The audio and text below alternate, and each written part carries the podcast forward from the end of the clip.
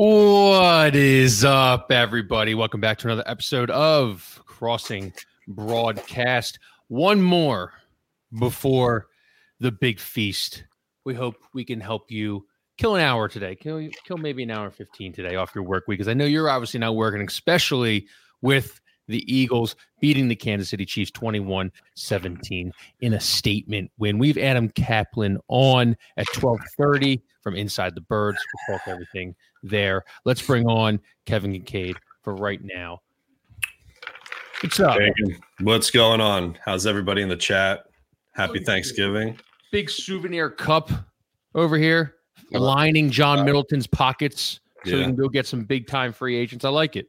You see me stretching before the show? I did. That was weird. Why'd you do that? My lower back is sore. I went and got the uh, the Ben Gay out of the uh, or icy hot. I mean, it's uh, same thing, really. You know? So I don't know. I must have been like when I was playing Diablo on the couch This I must have been leaning, leaning at like a weird angle or something. Am I an asshole for having us do a show today? Should we have just taken off like every? No, I don't know. I love talk. I love talking to the people. I love talking to uh, Ford. I love talking to Ian. I saw him in the chat going after Ford. I like that they have the thing. Ian's back. Ian's back. Yeah, they're going to be arguing back. about the Celtics, about who's a Celtics fan. Yeah, I'm sure Mrs. Kinkead's going to pop in. I'm sure there's going to be a lot of people popping in because you know no one's working today. No, I, I dropped off the girls. My mom's watching the girls today, so I don't think she's going to be popping into the chat today. I told I told my wife to jump on though if she wants, but uh, we'll yeah. we we shall see. Yeah, no, we didn't even get to talk about the Chiefs game. So yeah, we got to do a show. You know, exactly, exactly. We, we run a we run a tight ship around here. You uh, you're you're a tough boss. You know? we, don't, we don't fuck around, man. I mean, like we we do. What's well, it's funny. I, I will reveal something for the people who aren't aware. Our our um, company has an unlimited vacation policy, so technically we can just take off whenever whenever we want. But wait, there's so much going on, man. What are we gonna What are we gonna do? Take a week off right now? Can't take a week no, off. No, we got Can't we have a off during football season. We have a hardworking, regimented staff. You know, people are committed. You know, like we'll we'll we're not gonna work. We're gonna take it easy this afternoon we're not working on Friday, but if there's some breaking news, like a Sixer allegedly gets hit by a car or something, we'll get on somebody will get on a laptop and write it up. So yeah, we're, we're committed, man. We, you know, we're, we're it's dedicated. All, it's not all sunshine and rainbows and two hundred fifty thousand uh, dollar producers in the background. Yeah, yeah only one of us is earning two hundred fifty thousand dollars on this show. He hasn't done jack shit today, I'm sure. hey, awesome win on Monday. Statement win. Was it frustrating for 75% of the game? Hell yeah. The only person having a worst first half than Eagles fans was Mark Wahlberg on the Manning cast. I mean, but I still can't believe they kept themselves in it for so long. And you watch them every single week and you're frustrated every single week.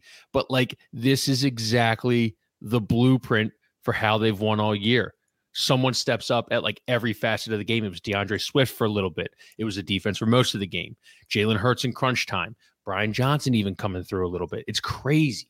It's crazy to think about this is we root for the best team in the NFL. In back-to-back years, they've gone nine and one. They've beaten the Dolphins. They've beaten the Cowboys. They've beaten the Chiefs in this gauntlet of a of a schedule who are 21 and 6 on the record this year and this is the seventh time in in franchise history they've started nine and one, and we're doing it back to back years. It's awesome. Yeah.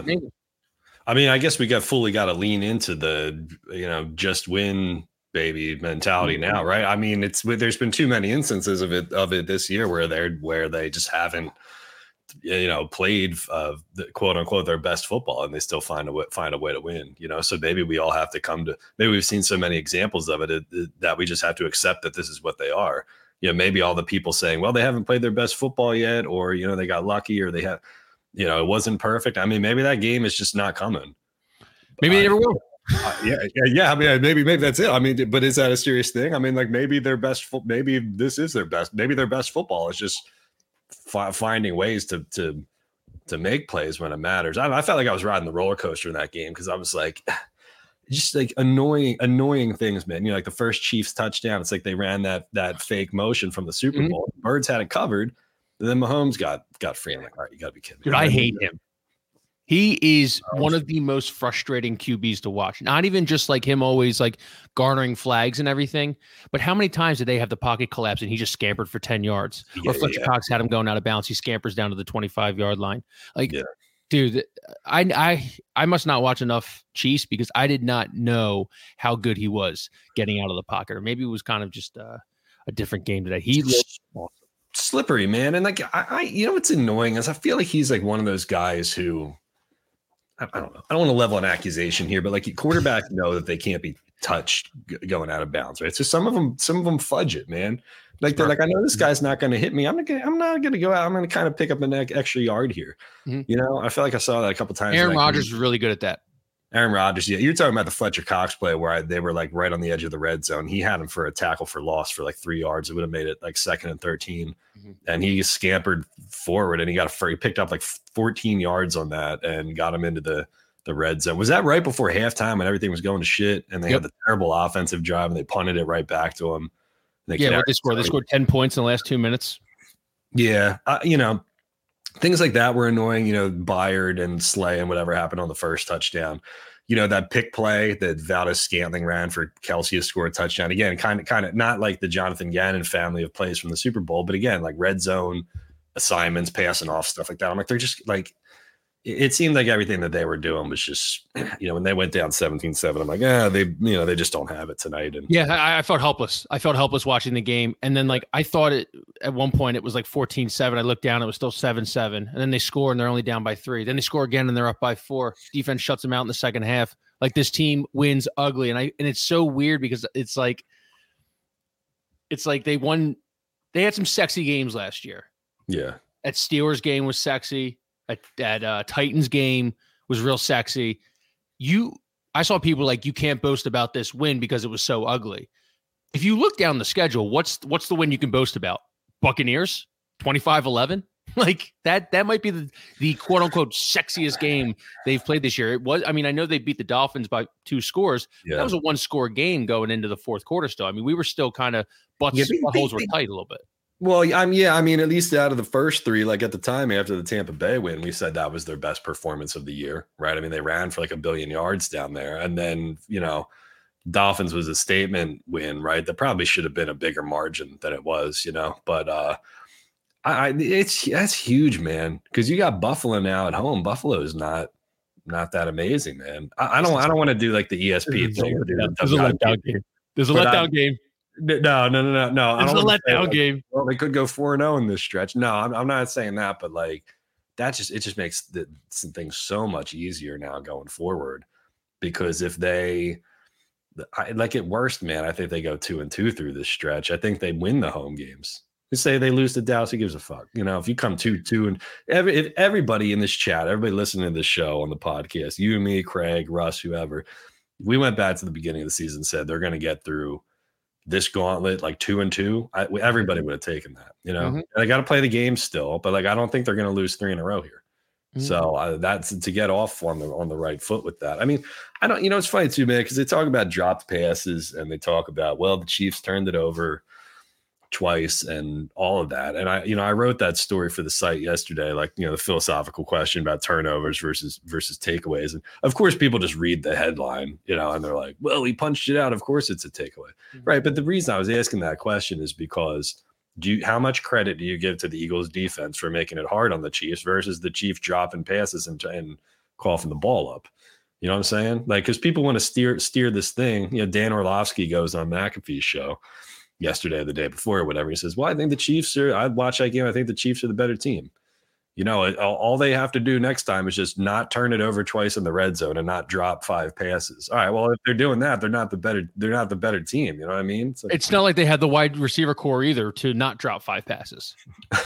well, I just did you get the did you get the feeling watching it? I think it was Coggin who made the observation first. Is that like they did it just it felt like when I was watching the Chiefs, I was watching like the 2002 Eagles again, where like they had the quarterback and they had the line and they had the defense, but it was like Pinkston and Thrash out there. Mm-hmm.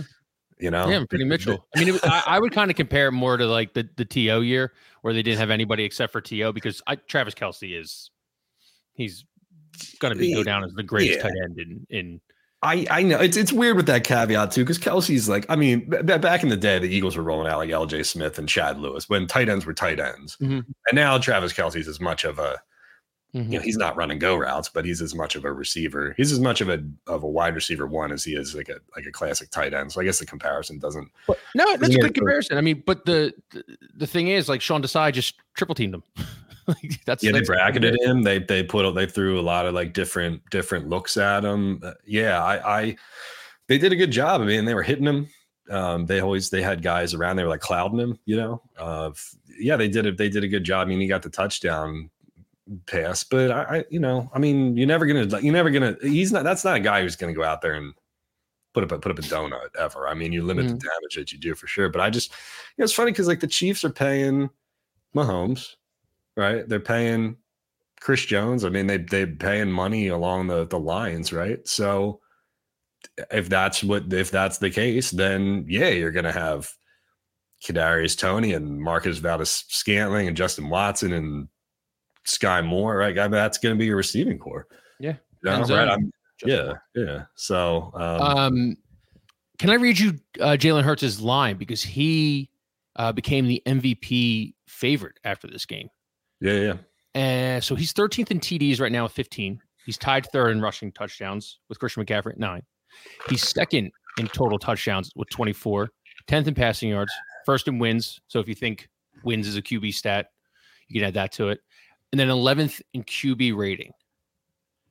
His numbers don't jump off the page. No. And nobody's numbers really jump off the page right now.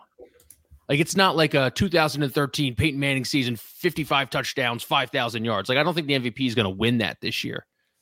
Um, and I think you know with Patrick Mahomes and everything, unless they go in on a run where he finishes like 13 and 4 or 14 and 3. I think the I think the MVP is going to come out of the NFC and I think the MVP is going to come out of whoever wins the NFC between Brock Purdy, between Jalen Hurts, and maybe even Dak Prescott. I'm trying to find the Sheil Kapadia tweet to send to Craig because I think, uh, you know, as much as we talk about the Eagles offense, and man, there were stretches of this game where I was like, what the hell is that? You know, um, I think like their offense is actually outperforming where they were uh, last year at this time like just n- not not by much you know but marginally but but but putting up more points and the same amount of yards and whatnot um you know it's funny I, I, and i wonder why that is uh, because it looks like they have more negative plays or nothing plays or plays that get blown up or don't work or whatever this year but then um you know when they when they hit on stuff they hit it big mm-hmm. You know, I mean, so like an example of that, like I was sitting there thinking, because you know, we were all, I mean, you were running the Twitter account during the game, and we're all thinking the same thing about the Brian Johnson quarterback draw, you know, like five wide run or like you know, 10 personnel run or whatever. And uh, you know, they ran that, you know, a couple times, didn't get anything, and then they ran it against a blitz and they scored on it. You know, it was the same thing with like they come out on on that one drive, and they throw the two perimeter screens. I'm like, what the fuck is is that, right? and then they have another QB draw and they go three and out. Mm-hmm. And then they come back on the next drive and, and they want to hit the screen again. They can't get it to Zacchaeus like a just quick, you know, quick tossing, right? But then they throw like a middle middle screen to Swift and he rips it off for like however many yards, you know? So again, it's like four four instances of a screen that went nowhere. And then the you know, the fifth one, they really knocked it out of the park. So if you take all five of those in totality, you say, well, they ran five screens that went on average 10 yards, but four of them, one of them went for 50 and four of them went for zero. So, you know what I'm saying? It's, it's like, it's almost like they're making up for like their uh, inefficiency on that side by just when they, when they hit it, they hit it big. You know what I'm saying? Like they, and like the DeVonta Smith bomb at the end there where they checked, where Sirianni said that Hurts checked to that yeah. and, and saw something, you know, cause that was really the only, can't think of anything else deep that they, that they hit. Um, like yeah, that. I mean, that, that, that's that's kind of like they put themselves in a position to win this team.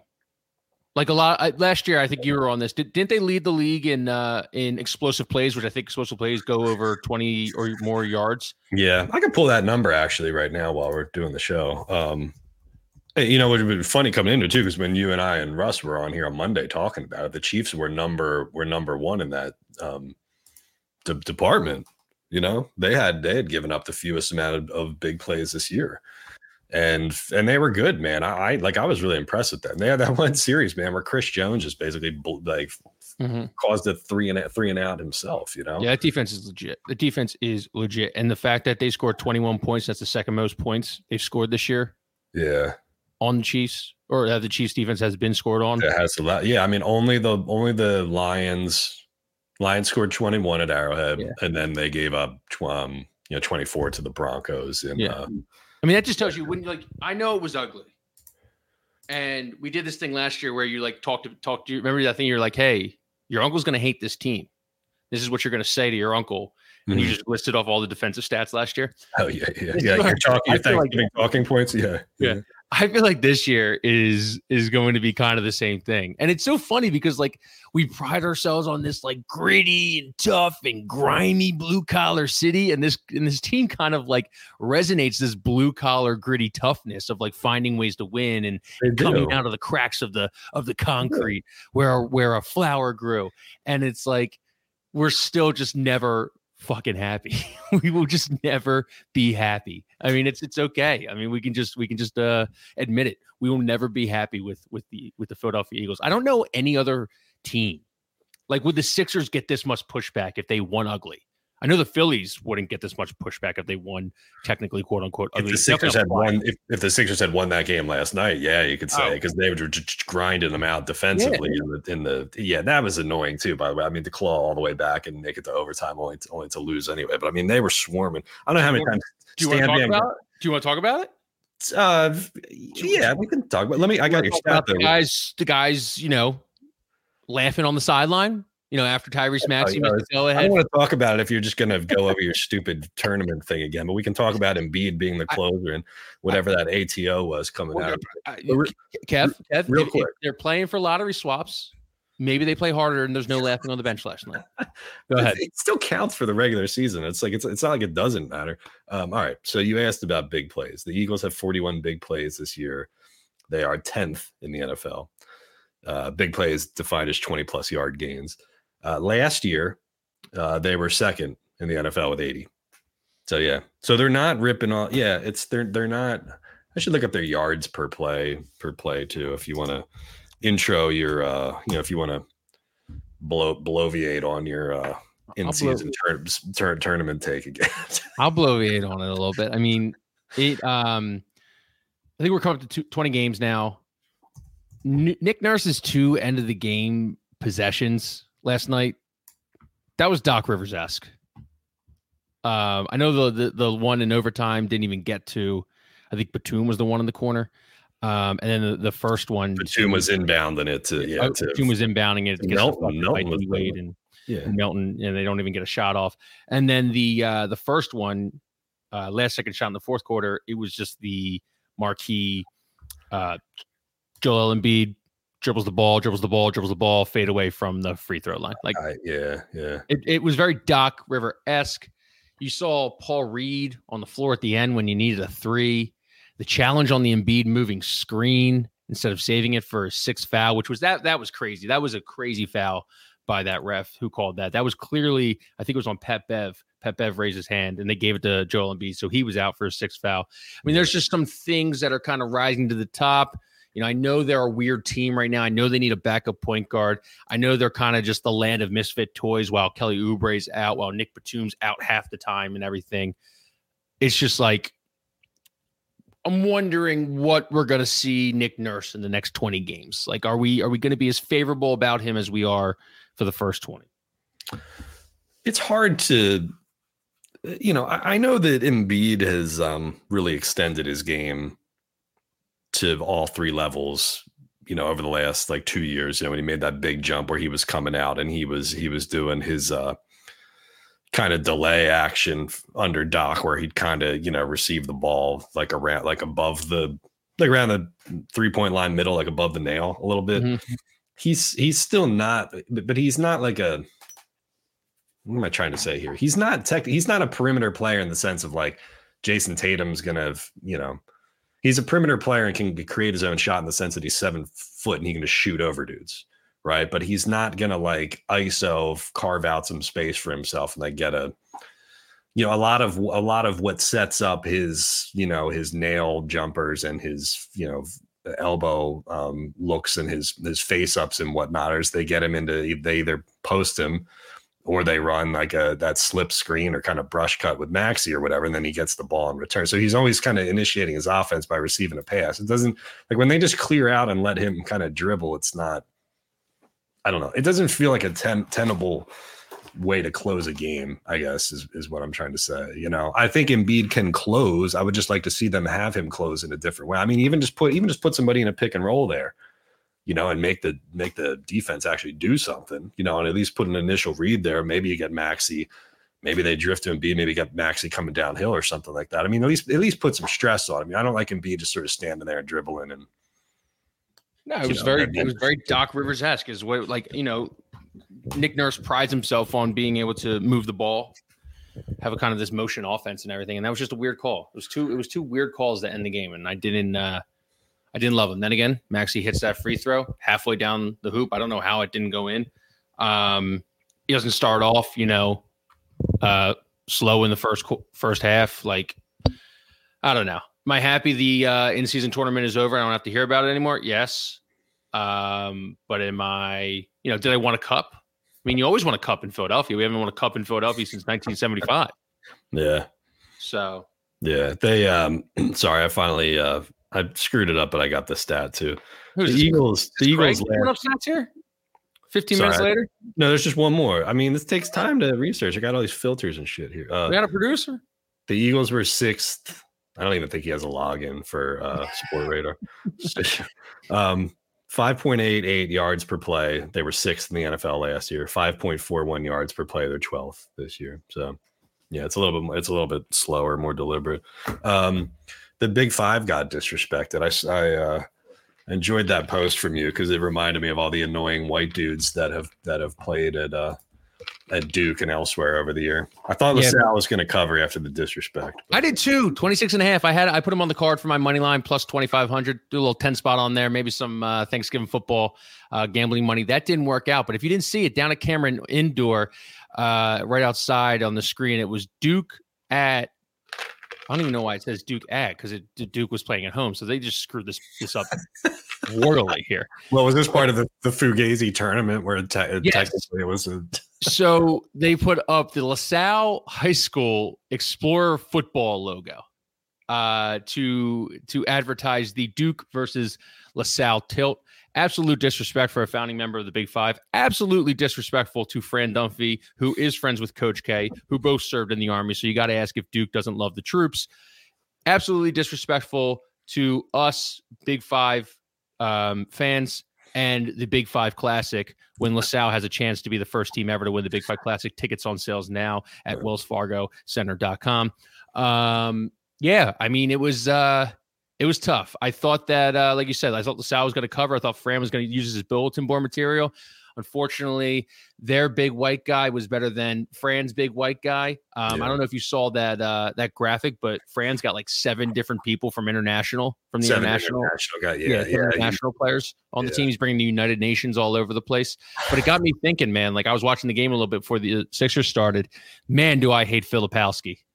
God, do I hate that Duke guy, Filipowski. like he is such a goofball. And I, me and me and Kev were talking about it, so we wanted to do our five goofiest white guys we hate the most in college basketball history. And I'll let the Big East, Kevin Kinkead, West Virginia fan, take it first because I hope Kevin Pittsnogle's on this list. Oh, I was gonna put him on there, but I can't diss my own guy like that. Real quick though, I pulled up the LaSalle roster, so they've got guys from Venezuela, mm-hmm. Coates, Coatesville, uh, the Bronx, Spain, uh, Istanbul, Turkey, mm. Argentina, uh, Sweden, and uh, Lithuania. So Fran Dunphy's big in the Ottoman Empire.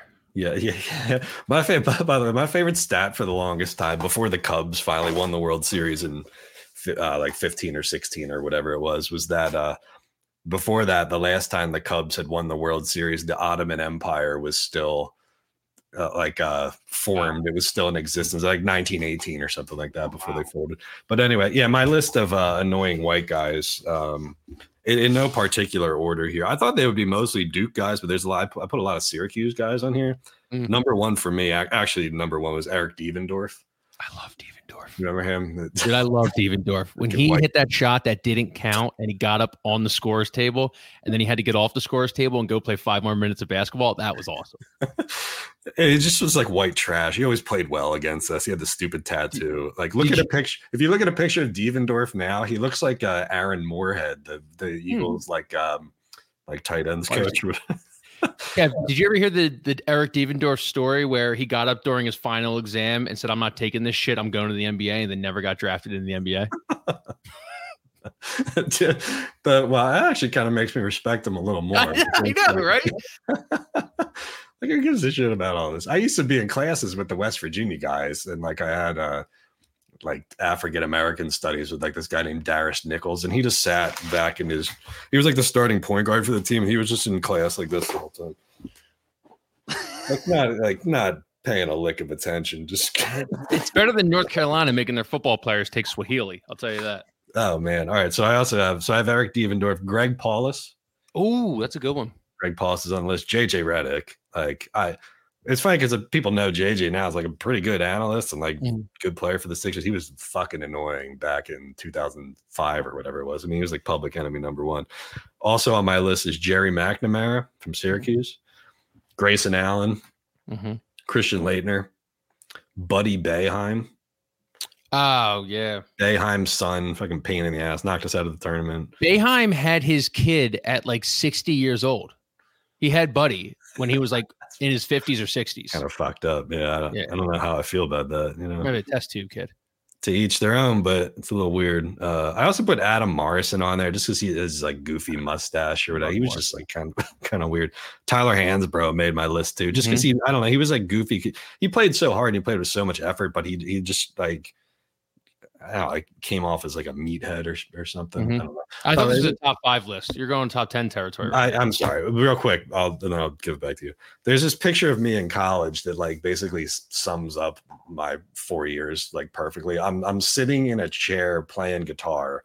Um, there's like World of Warcraft on the computer behind me, and then on the small TV on top of my thing is like Villanova versus Pitt, like Big East basketball. And, like that, the summation of my college years is like sitting there playing guitar with some computer game in the background, like Big East basketball in there. It was like Carl Krauser versus like Allan Ray. You can see the dudes like, literally in the background of the shot. It was like Randy Foye and uh, you know all those those dudes. Uh, Lowry, I think, was was playing back then. But try to find it and send it to, to Craig, and maybe we You couldn't fit in. You couldn't fit an Owen Schmidt poster in that picture. no, so it's like the, the the TV was like like this big. It's like what was this shit that we were using in 2004? You know, I mean, Like the Michael Scott TV on the wall. come yeah come a long way. So who are your Um, who are your annoying white guys? My five goofiest white guys in college basketball that annoyed me: Gerry McNamara, Tyler Hansbrough, Grayson Allen. All you all had those. Ryan Arcidiacono and Collin Gillespie. They are a package deal because they look alike. I hated those guys. I guess you did, yeah. and I'll just put in Arch's kid right now, who some or kid Arch's brother right now, who is somehow still on the Villanova team, gets no burn. He should just be going and working for Jay Wright Land Rover and get the hell out of college basketball, grow up, get a job, kid. And then Adam Woodbury. You might not know Adam Woodbury, Iowa. 2016 NCAA tournament. He pushed off on a rebound against Temple at the last second and scored the game winner. It was bullshit. We should have been to the second round. It was a cl- clear push off. Yeah. Um, and I'm pretty sure Daniel Dingle missed a couple free throws because he like broke his wrist or something like that. But Fran put him in Yeah. because I think someone fouled out. I don't know. It was bad. It was bad. Yeah. Well, obviously, your yeah, your list was gonna be uh oh, there he is, Adam Woodbury. Yeah. Prototypical Iowa white guy, seven footer. Uh, yeah, just looks like he was like uh looks like he knows how to run a farm. Looks like he knows how to push off at the end, play dirty, all that stuff. Um, Aaron Craft was on my list. I loved JJ Redick. I loved Adam Morrison. I loved Shavlik Randolph. I was a big fan of back in uh, Duke. I also loved Sure, like um, yeah, yeah, okay. Kyle Singler was great. I, I kind of liked the Duke guys. It was weird, but um, I mean, they were good, but it was like I don't, I I don't know how to, I don't know how to des- describe it. I mean, I guess because you were just always told that like like Duke was the best, and like they always won, and they were like annoying, and it just just I, I don't I can't really put my finger on it. Though. I mean, Redick was like kind of cocky back then. He just was he just like I don't know the stereotypical like you know privileged white kid playing for Duke and he's good and like you just you hate him. You know, it's like now I'm like you know like 20 years later I'm sitting there like interviewing JJ at the Sixers and I'm like wow college college me would have found that to be very uh polarizing, very strange. Yeah, you know, but like man, those guys they always seem to kill us too. Like friggin' Devendorf and McNamara. I remember McNamara I think was huge in like that. You remember that six overtime game that they played against UConn in the in the Great. Big East tournament? Yeah. Mm-hmm. Yeah, that was crazy. And this, right, well, and this is what college has taken away from us. These kind of beautiful games. Annoying white guys to hate. Oh, oh, yeah, six overtime games in the Big East tournament. When the Big East had UConn and had Syracuse and Pitt, and I think back then that's like when Louisville and Cincinnati came in. I did yeah. watch Maui Invitational last night. A couple good games last night. Marquette beat up on Kansas. Oh, did you? Okay. I hate Bill Self, but yeah. the Maui Invitational is still good. Yeah. All right. Well, should we bring on our guests? Yeah, you want to introduce him? Yeah, yeah. So we got Adam Caplan joining us from the uh from inside the bird. Oh, I dropped it. There he is. Adam, what's good, man? Guys, good to see you. Good to talk hey, to you. What's today. going on? Adam Caplan, Inside the Birds, uh, Fox Sports Radio, still doing Sirius. I, you, yeah. you tell me because I would just want to make sure I get them all in there. Sure. Yeah. So this is my 20th anniversary with Sirius XM. Wow. Started there in uh, August of 2004. Yeah, we hit year 20. So love doing that. I'm on there twice a week, host a fantasy show with John Hansen, and I'm also on NFL Radio. And then, yeah, I'm a contributor to Fox Sports Radio, Pro Football Network. I write a Monday column. And Sports Grid, yeah, I've got, I'm in the gambling space a little bit with Scott Ferrall, who I love. I'm, I'm on there four days a week. So kind of crossed over, doing a little bit of that. Uh, and yeah, you kind of have to pivot when you're when you're the sports media business. yeah. You have to be willing to try different things. And I've always said yes, uh, pretty much. Uh, whoever was representing me at the time, they, they would present stuff to me. But when I was at ESPN, I really couldn't get involved with gambling. I don't gamble, but it's it's just yeah.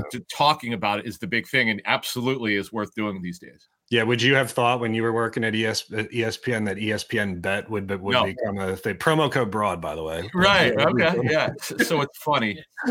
I remember so I was there from 2013 uh, in until the draft. I got actually laid off, believe it or not, the week of the draft here in Philly uh, in 2017. So I do remember distinctly, like they were little, they they want to talk about on Sports Center.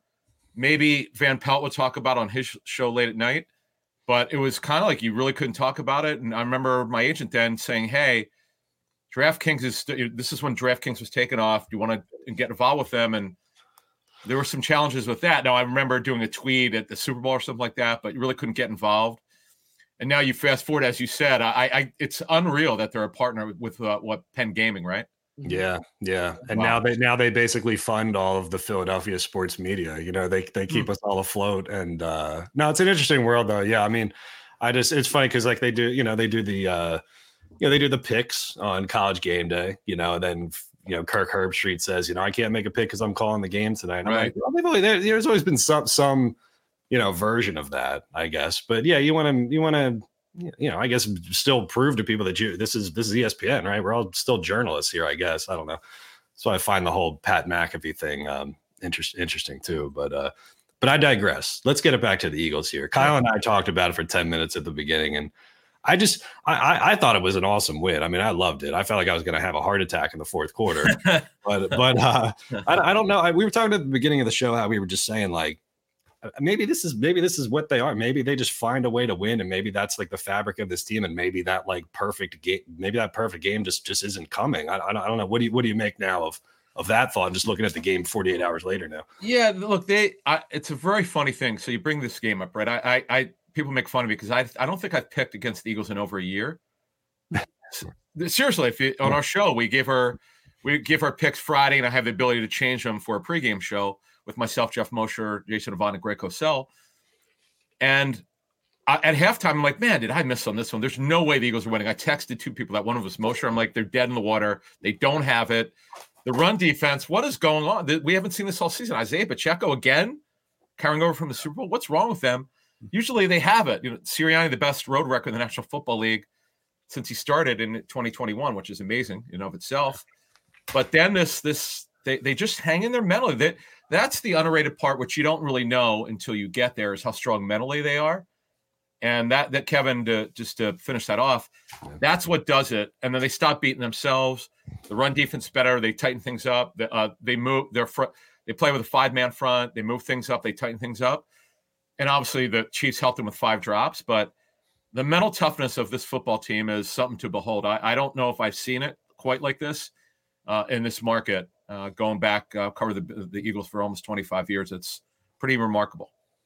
Would you say like because they know how to win, you know, in such different ways, and because they have that mental toughness, do you think yeah. they are the best setup to win the Super Bowl this year?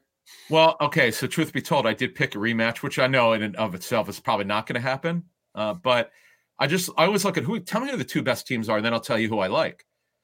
Now, I did say when we when Moshe and I gave our picks before the season started, I expect the Eagles to get there, but they won't be nearly as good as last season.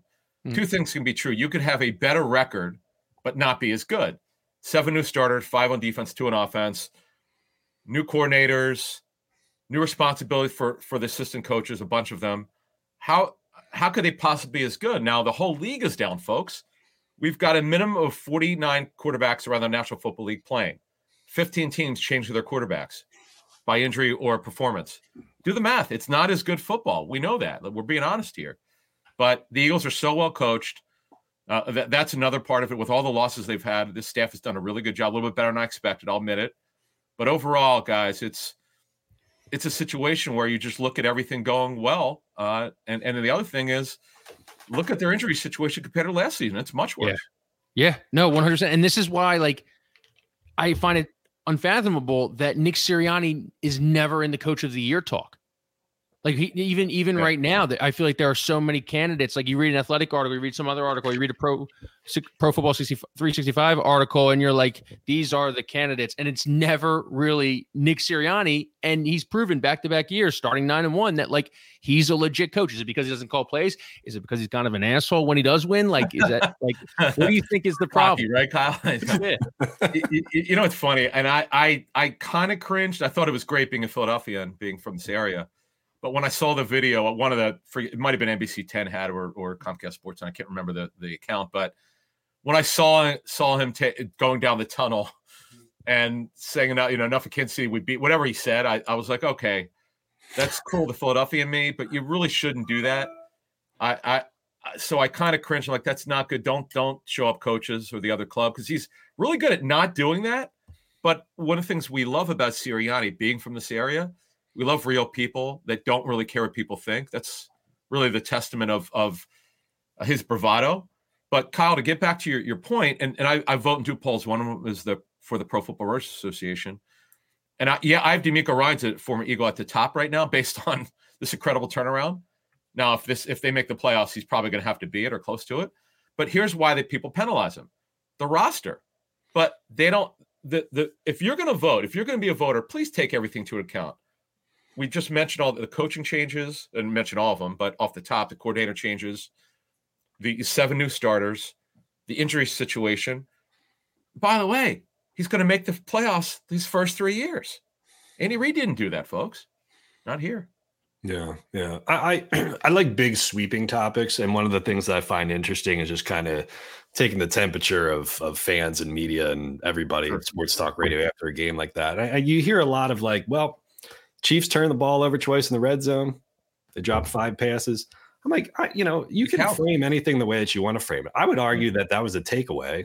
Uh, that obviously Roby punched it out of there. It was a great play. You know, and you could even argue that the Kevin Byard play, okay, maybe Patrick Mahomes underthrew it, you know, but he's still got to make that read and he's still got to go up there and get it. So I don't, I, I like when you look back at that, how much of that would you shift to just credit for the Eagles defense versus mistakes that Kansas City made? Probably a combination of both. So yeah, he he baited him. Actually, he on, on a drop. Yeah, he de- absolutely baited Mahomes. He read his eyes. That's a great job by a veteran. You know, people are on Byard. He washed up after two games? He had to learn he to learn the defense in season. How, how do you expect yeah. it to happen right away? Uh, I was I was on that that train. but I get the rea- overreaction. I guess we could call it. I mean, I, we all overreacted. Some of the stuff I overreact to, I'm embarrassed about. uh, but that that's another story for other teams where I felt coaches should have been removed, and I was like, nah, you know, you need to you need to let these guys learn a little bit before you. Yeah. You, you, say these guys can't. All right, I've, t- I've told everybody multiple times that I that if the the Sixers if the Sixers didn't beat the Hawks and if the Phillies didn't beat the Diamondbacks, I would go I would quit my job and go work at the Aramingo Avenue Wawa. I found two found two two ways to weasel out of that so far. So I think we just Yeah. pretend we never said those things. You know? No, but what, what I was going to say is this: when, when you look at the Eagles situation, I, I don't want to say they've overachieved because I thought they can get back there, but they've overcome so much this season so far. And at this point, you know, you're talking about taking. And I like to do that. I look at um, when I when I when I put together when Jeff and I put together our shows.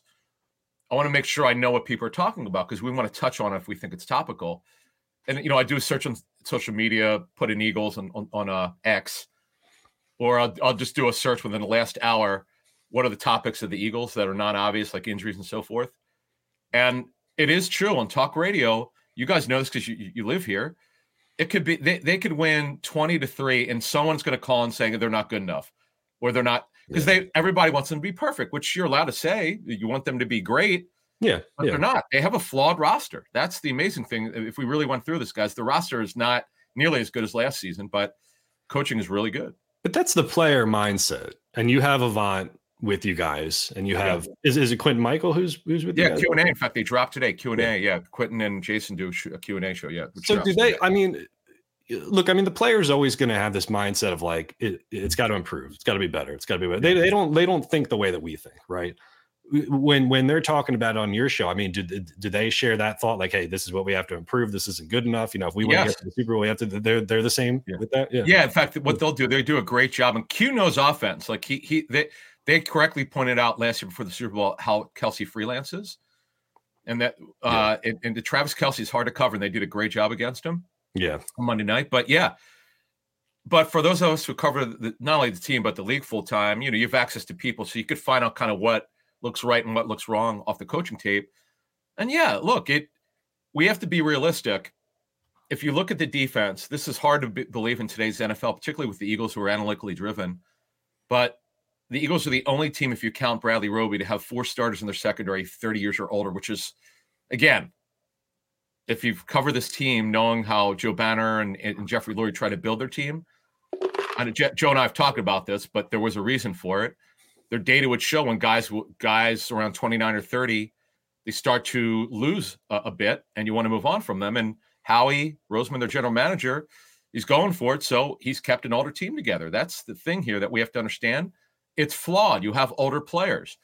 You have two discarded linebackers starting at inside linebacker. They're doing a good job. Yeah. Uh, the Panthers, as I noted on our show, the Panthers uh, really didn't. Matt was Matt Rhule's call two years ago. Uh, he didn't really want Haason Reddick back for what he was looking for. They walked away from that. Yeah. So um, there, there are issues with this roster. It wasn't like this last year, but that that's a true testament. I want to give Sirianni credit and his coaches because when you lose a lot of coaches, guys, you worry about this. This is what doomed Andy Reid. Let's not forget about huge, that. Huge storyline. The new coordinators. Yeah. And just to put a just to put a bow on that topic, real quick you know, I have a ton of respect for the player mindset. I mean, they they can't think any other way. I mean, you can never be complacent when you're a player. Like, obviously, you're always going to think that you have to improve this, you have to get better at this, or whatever. Personally, like like in or in actuality, I think it's bullshit because if you look at like look at the Eagles in 2017 when they won the Super Bowl, right? We said the same thing. There's a lot of the same complaints about Jim Schwartz, like, oh, they're playing too far off. You know, they got to get tighter, walk these guys up the line. So they go to the Super Bowl and they win the Super Bowl, giving up 500 yards of offense and like 30, you know, 33 points, right? So, so I've always, I always, I it always makes me laugh because, like, again, I just don't think that that, I don't think that that perfect game exists or like playing your best football. You, playing your best football is never going to amount to 70 to nothing and zero turnovers. Like everything is is going off perfectly. You know, I mean, that's adversity is part of the game and having to overcome these challenges is part of the game. I think it's just, I think there's some naivete and looking at like you know the, the sports radio mindset of like well if they don't fix this then then they're not going to beat this team. If they don't fix this they're not going to they didn't fix it and they beat the patriots in the super bowl. And nobody yeah. nobody nobody cares about it. nobody's complaining about jim schwartz six years down the road you know? By the way it's so funny you said that. I was talking to someone with another team about uh, the, the eagles run here and we were comparing we were comparing the 17 team. He goes he goes think about he this guy he, he sort of knows because he's traveled here whoever he's been with he's listened to talk radio here. And he goes just think about if the Eagles would have lost that game, everyone would have been after Schwartz. He's yeah. totally no one ever said a thing about Schwartz after the game because they won. What if they would have lost? It would have pointed the finger at him. Sure. Yeah, same with Gannon last year, and Gannon's team only uh, Gannon's oh, yeah. defense only gave up 31 points. Eagles scored 35 points. Now, Sean Desai is awesome. like I, I was a big Gannon guy. I thought Gannon got a lot of uh, probably too much disrespect here. But holy crap, we saw it right there. Sean Desai is so good. I mean, holding them to zero points in the second half. Like, I don't know if you have any uh, had any read on him or knew anything about him. Yeah. you know, before, but like, how impressive has he been to you? Very much so. Uh, I, I, what I like to do to gather intel on coaches, I t- try to talk to coaches and work with them. And John DeFilippo, who uh, former Eagles quarterbacks coach, John has known Sean for 20 years. They were GAs together, I think, at Notre Dame. So John does. We we do a tape review for our Patreon members every week, and John told me about him. He actually coached with him uh, with the Bears two years ago, and uh, we're we're going to talk to uh, to Vic, uh, not to um, Chuck Pagano uh, who was the D coordinator and, and Sean worked under him. We're going to talk to Chuck, Coach Pagano again soon. And these guys spoke very highly of him. And I get it, they know him. Mm-hmm. But I always ask tough questions. Hey, what happened here? How did he handle this? He, you know, we, the good thing for Desai is he knows this area because he was at Temple. So that I think that does have some value. But you don't know. There's a saying coaching, you don't know until you get there. And and Kyle, your, your point's well taken. He's done an excellent job. I know fans are getting on him sometimes. You also have to coach the limitations of your players. I had my issues with the way Gannon called g- games last year, but go back to 21 when Steven Nelson was here. He just couldn't run well anymore. So they had to back off. You, you, you can't remember it's about explosive plays at offense, not giving up on defense. So sometimes you have to coach to the limitations. By the way, we just said it. These guys, this secondary is very old. Bradberry's struggling. Okay, better in this past game, but overall he's been struggling that's something that they have to that's a limitation that they're going to have to coach to as we we get deeper into this yeah it's funny because we had uh b doc on the show i guess a couple weeks ago and uh he you know i asked him about like cover two and all this shell and the philosophy of preventing the big play and he's like i would have liked to play linebacker in 2023 he said he wouldn't want to play safety uh, in 2023 he he if he had his choice of playing now because he doesn't just want to be a deep cover guy you know sure. um let's talk about the other coordinator Brian, it's funny. I'm paraphrasing here, but I was listening to I think the last video that you and Jeff put out, and I want to say you you said that the Eagles are might be like the worst bubble team, bubble screen team, and, and really bad, really bad. And they came out on the one drive, they threw like two perimeter screens, and then they ran like a QB draw or something. I'm sitting here thinking to myself, like, what the hell is is going on there? But um, you know, and then they come back and it's like they're, they're committed to it, and then they they hit on like a middle screen that goes for for a ton of yardage. So I, I don't like I have these moments where I'm sitting there like scratching my head, wondering what Brian Johnson and Jalen Hurts are doing. And then I told Kyle at the beginning of the show, I'm like, but when they do hit, they hit them big. Big, yeah. So, so I mean, uh, do you share that observation? Yeah, I, I, would say, look, they hit two big ones to Swift. I love the one where they stack Swift on the side and they jet straight, they jet, they ran jet motion. he took it and they got him going forward. That's what you want to do with a, with a guy, yeah. the pass target, or in this case, on this type of run because it was beautiful. And as you said, Kevin, man, the the the part the getting him to accelerate as he did and get past the defense is pretty good. And I, I, I am not saying I'm shocked by how Swift is done, but I'm the, the Lions wanted no part of him. They had given up because uh, it was injury history. Yeah. He's averaging about 17 touches a game. He's held up, knock on wood. It's going well. I, I we'd said this on our show to the, our pregame show leading up. They're going to have some new wrinkles. They're going to bring some things that you haven't seen before, and they did that. I just wish they'd stop running those college bubble screens. It just they just they just better. here's here's the thing though. Let me just just riff on this for a minute because I watched yeah. a ton of college football back in the day. Like when I was coming when I was in college, like that was the spread was kind of new and it was all the yep. rage. Rich Rodriguez and like I don't know how many times I watched Chip Kelly's team, like Dennis Dixon just throwing a whatever, you know. The reason they did it is because they they had superior talent on the edges. And it's like we know if we get these guys in space, we like what we have here. I mean, this is NFL though. Like everybody's good. You're going to tell me that like throwing to DeVonta Smith on the perimeter, throwing to AJ Brown on the perimeter is any more effective than just throwing down the field to him? I mean, the Eagles are not a huge like yards after the catch team anyway. I mean, they don't have guys who are gonna, you know, AJ Brown will will plow forward for a couple more yards. DeVonta Smith might, but these aren't guys who are gonna like make a move behind the line of scrimmage and then just just take off. Like it just just doesn't seem to fit I, I don't know, like what's what's best for them, you know?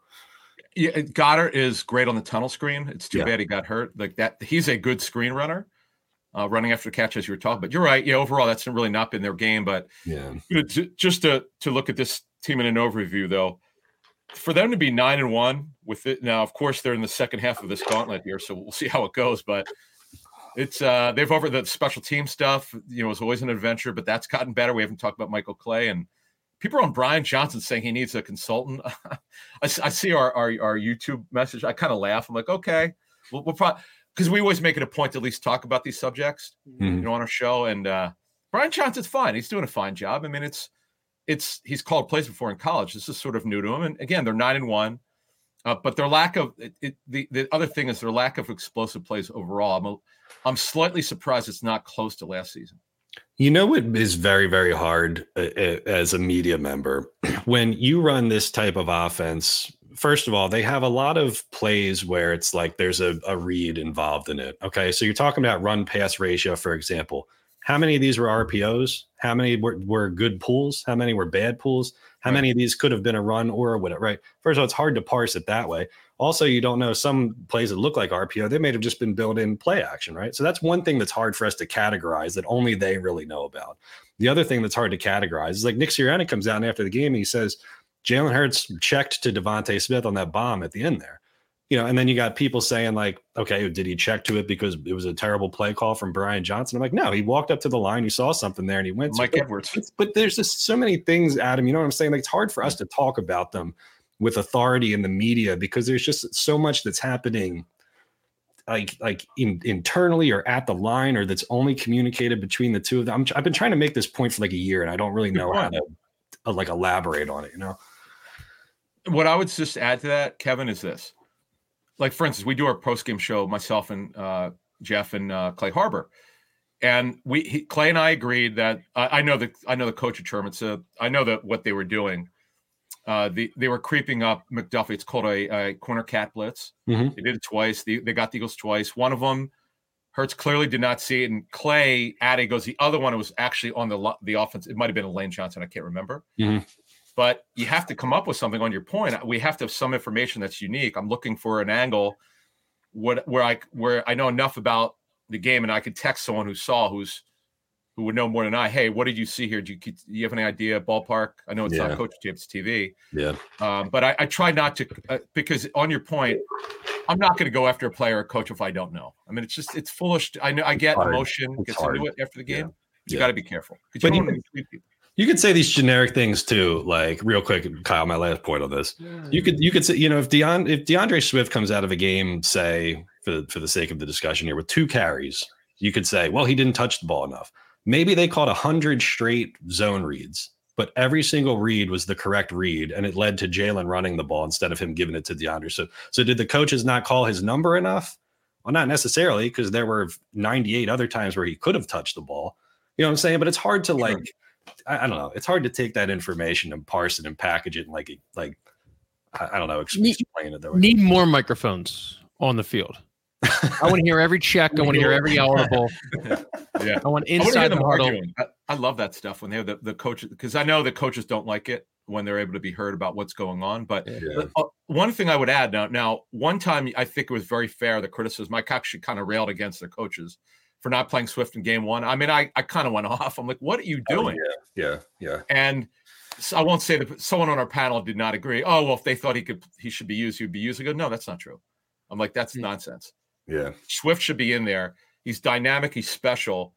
I get they have to be careful about how many times they get him the football because his injury history is pretty significant. He's not the biggest guy in the world. And despite what his weight is, he doesn't play to that weight but he's explosive. And you saw week one, hurt, you know, Hurts before he hurt his knee did not look explosive running it.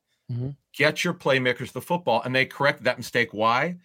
Uh, second game, there was an opportunity to do it, and they did it. And Swift since then has been terrific you're pretty plugged in with injuries. I, I just wanted to ask you, you know, what's the situation with Dallas Goedert? The Eagles aren't putting him on IR. Is there anything, you know, we know when we should expect him back? Yeah, I, I put this out on Monday for Pro Football Network in my column that I was told very strongly by someone who would know that he definitely would be back for the end of the season, which is okay. That's not a lot of information, but the, you're right, Kyle, that and and Sirianni, who I know he hates to give timelines, kind of Riley said, "Yeah." When I might have been Zach Berman or someone him that at the at, the end of the press conference on Saturday, is that oh yeah, there is a reason why we didn't put him on IR because if they were if they knew he was going to miss at least four weeks or four games of this matter, they would have put him on IR to have Week 11 count. He had to go on IR by Monday at 4 p.m. Eastern for Week 11 to count.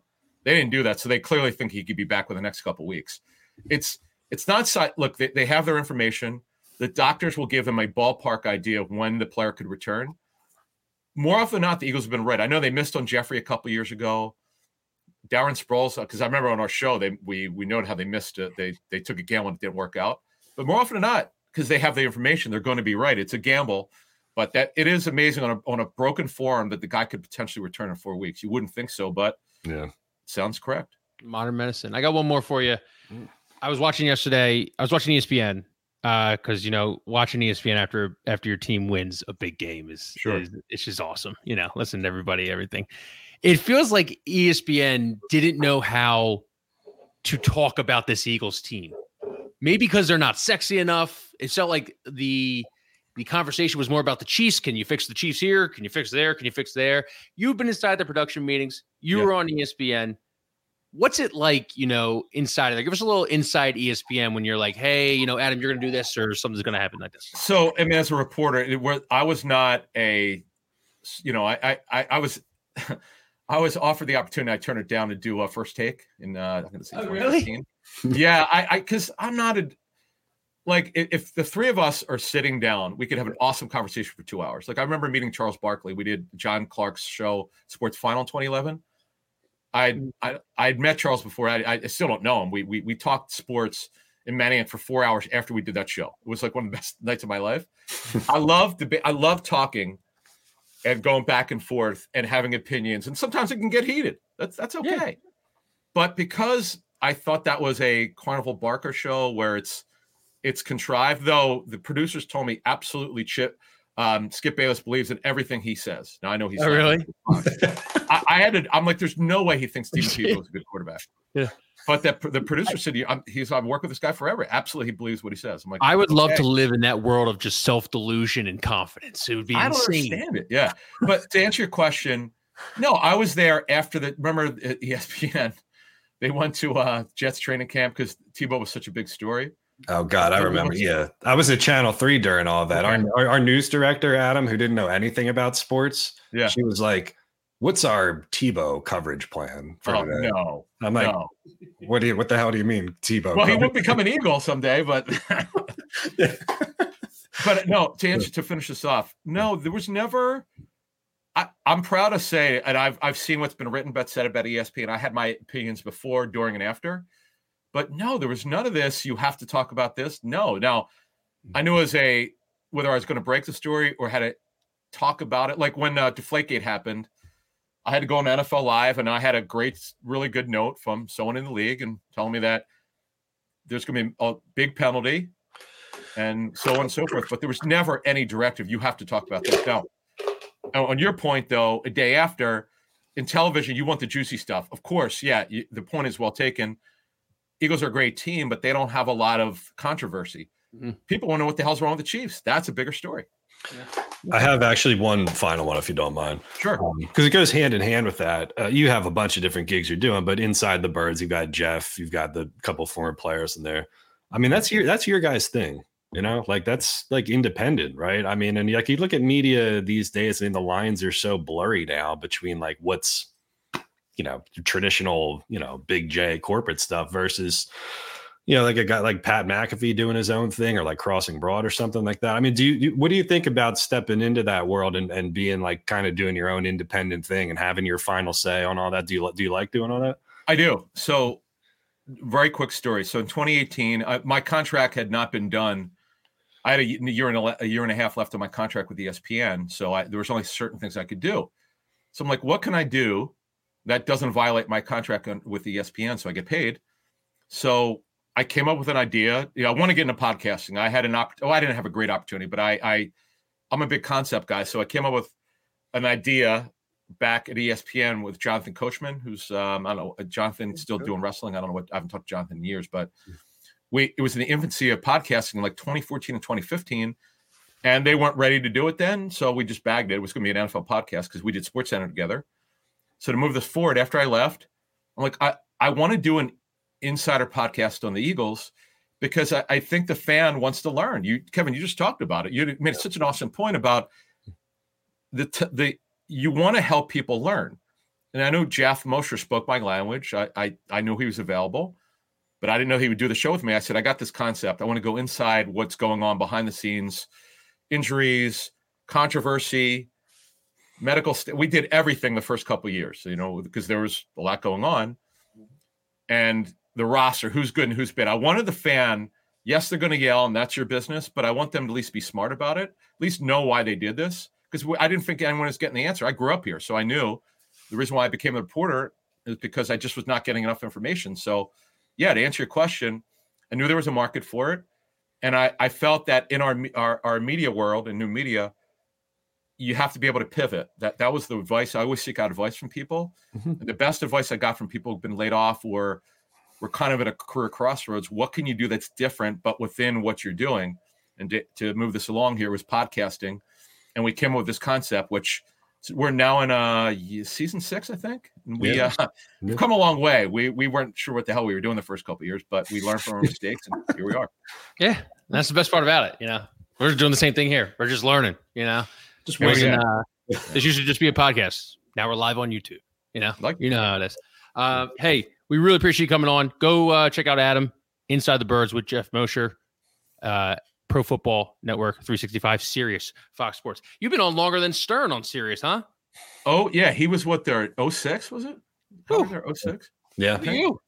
Yeah, yeah. I like he's, uh, I haven't been to their studio since 2010 because you know we I have a this is I have a TV this is my TV studio I have a radio studio over there. We don't have to. It's the thing about media guys. You, you don't have to be in a studio anymore. You can make your own. It's great. I'm in, I'm, There I'm in my second second bedroom.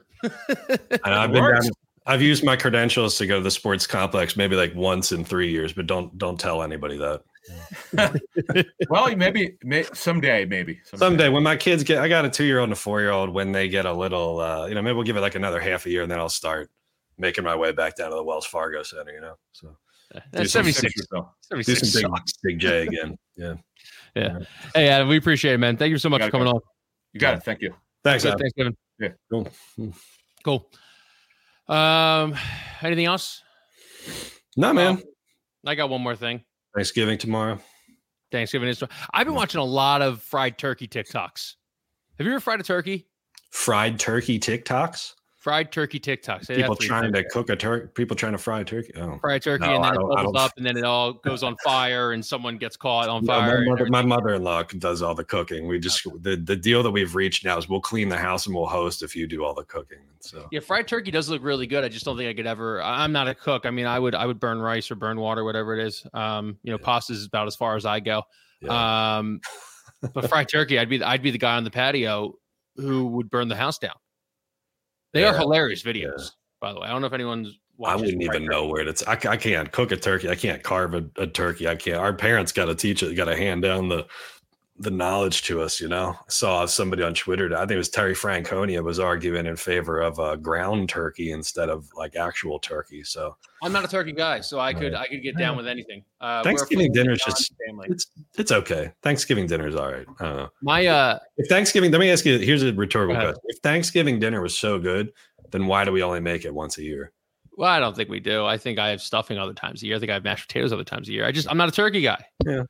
We uh, my fi- my fiance, uh, her family is bring your favorite dish to uh Thanksgiving.